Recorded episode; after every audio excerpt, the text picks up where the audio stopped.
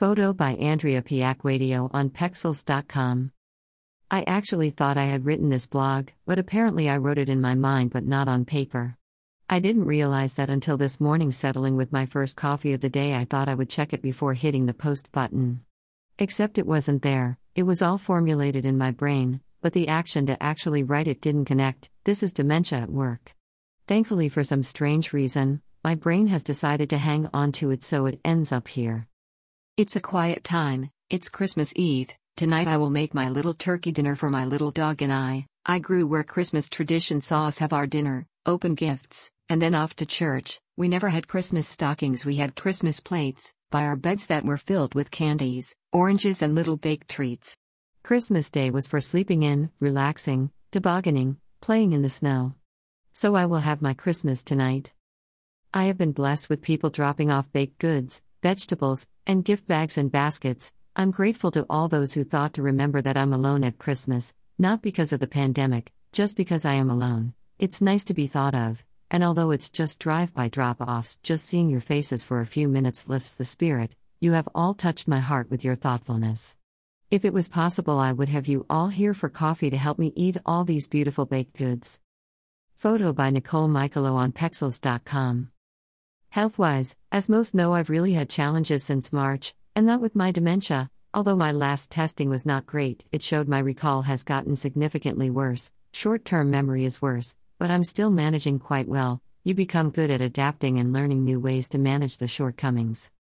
My other health challenges that began in March have brought us to now, a call from my doctor on Tuesday afternoon. All my inflammation markers are high. They know I don't have an infection or any kind of virus, Something triggered my immune system to start fighting in March. It's like it's supercharged. They know this is an autoimmune issue. They believe my vocal abilities and my decreased lung capacity are all connected to this, my fatigue, and the list goes on.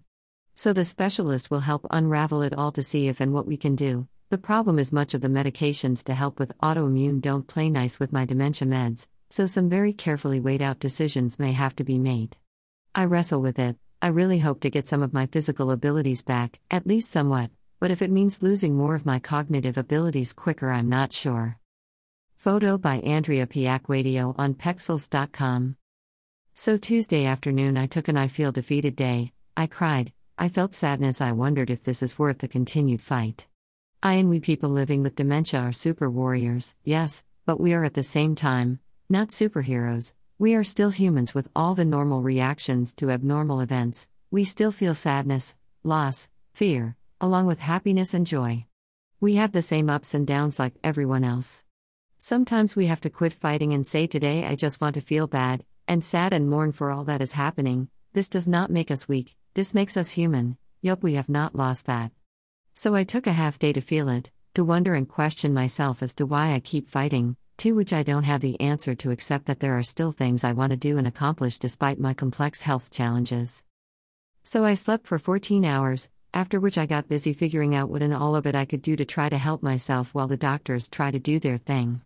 I can't control the illness or illnesses at this point, but I can do all the things I know how to do to help my body fight.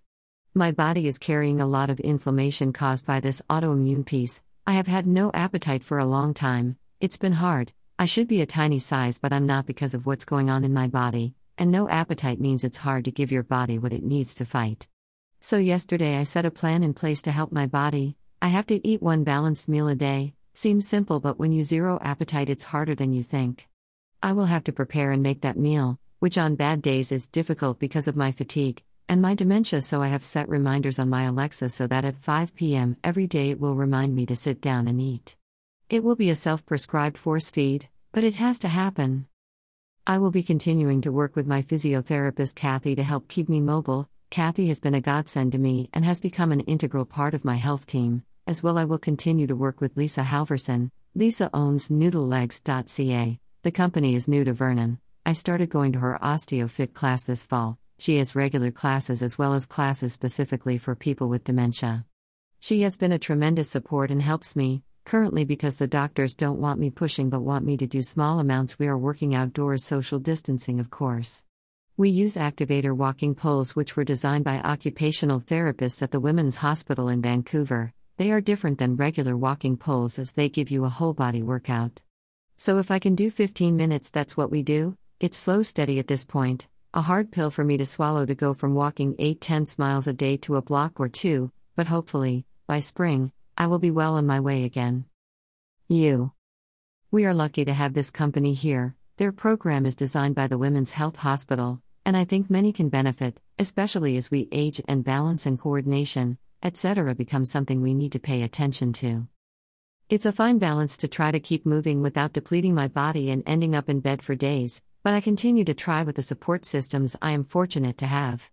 It is also possible that this is just part and parcel of my dementia. Vascular dementia has a huge component that affects the immune system, they are and can be quite intertwined, so it becomes quite complex.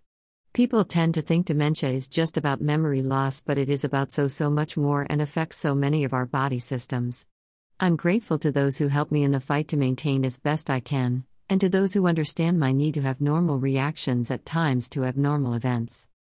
The new year will hopefully have more answers than questions, but I have learned that the complexity of my dementia means that it challenges even the doctors, but I am grateful that they continue to try to help me have the best quality of life I can, and if at the end of the day this becomes another new normal, I too will learn to manage that. In the meantime, I will be grateful that I am here for another Christmas Eve. Life is fleeting, it's best to always be mindful of that and be grateful for what we are given. Wishing everyone a pleasant and peaceful Christmas Eve.